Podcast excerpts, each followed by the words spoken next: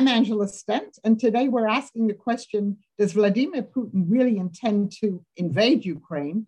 And how can the West deter him from doing so? So he has up to as many as 175,000 troops potentially available, amassed at the border with Ukraine. Uh, and the question is are they going to march in in January, February? Or is it that he really wants a concession from the West that Ukraine is in Russia's sphere of influence, that it's never going to join NATO, and hopefully, from his point of view, have a government in Ukraine that is more favorably inclined toward Moscow. So, right, right now, I don't think that he's planning either a partial invasion of Ukraine in the southeast or a total invasion of Ukraine. But I do think that he wants far reaching concessions from the West. And if he doesn't think he's going to get them, then all bets are off. Over to you, Steve. Hi, I'm Steve Pifer, and let me start by saying that I agree with most of, uh, actually, all of what Angela has just said. Uh, I think, though, it's quite possible that Mr. Putin has not yet decided what he's going to do. From his perspective, the ideal outcome would be for Kiev and also for the West to begin making concessions just because of the threat of military force that he's been amassing over the last six to seven weeks. Now, when I look at the situation and I look at the cost to Russia of a military incursion into Ukraine, including first and foremost the casualties that the Ukrainians would inflict on the Russian military, I think those costs outweigh the benefits. And so I agree with Angela that it's likely he would not do this with one qualifier. And that is in the past, I've proven to be a very poor predictor of Vladimir Putin's logic. So it makes sense to me for the West to assume the worst and then base that policy on trying to figure out the best way to dissuade Mr. Putin from a military action against Ukraine. And the problem is, it's very difficult to figure out exactly how one can deter Putin because we don't know what his intentions are. And as Steve had said, um, he surprises people someone's and sometimes and not in a good way. So uh, we have threatened um, massive sanctions against Russia were to invade going as far possibly as cutting it off from the entire global financial system. Uh, the issue is is that enough to deter him? Uh, and uh, w- would he then rethink whether it's worth doing it? The other thing that we have promised is that there would be robust military support to Ukraine in the event of an invasion, and the Ukrainians are looking for that support right now.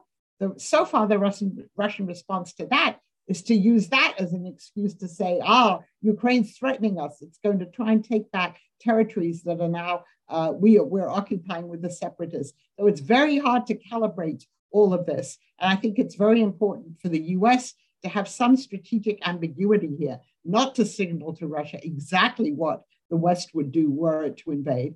That's Mr. Putin's game. He likes to keep us guessing, and we should try and keep him guessing too in the hope that that might deter him. Certainly, but uh, we also want it that when he tries to guess what the West's response is going to be, we want him to guess on the high, high side, that it's going to be a very vigorous, robust, and painful response. And I believe it would also galvanize NATO. One of the things the White House suggested was understandably, if Russia uses military force into Ukraine, you're going to see those countries in the Baltic region and Central and Eastern Europe wanting more NATO military presence on their territory.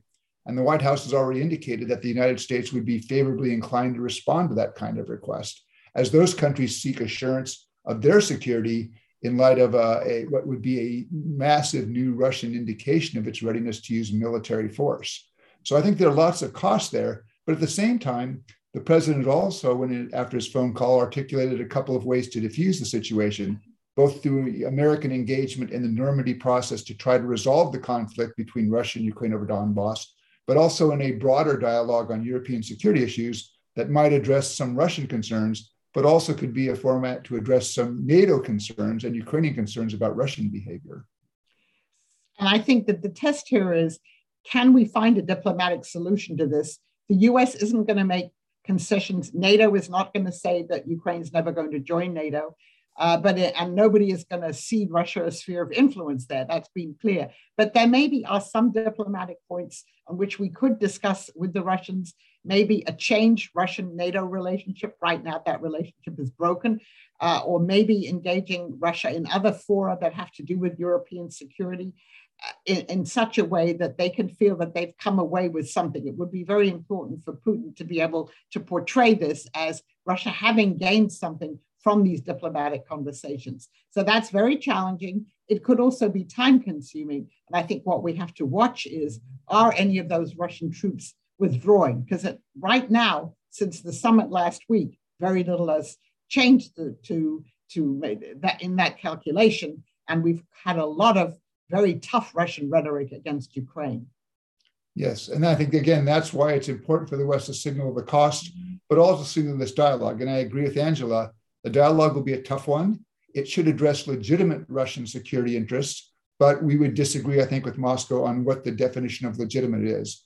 But it would at least offer a route to defuse some of this crisis and move past the threat of war that now hangs over Ukraine.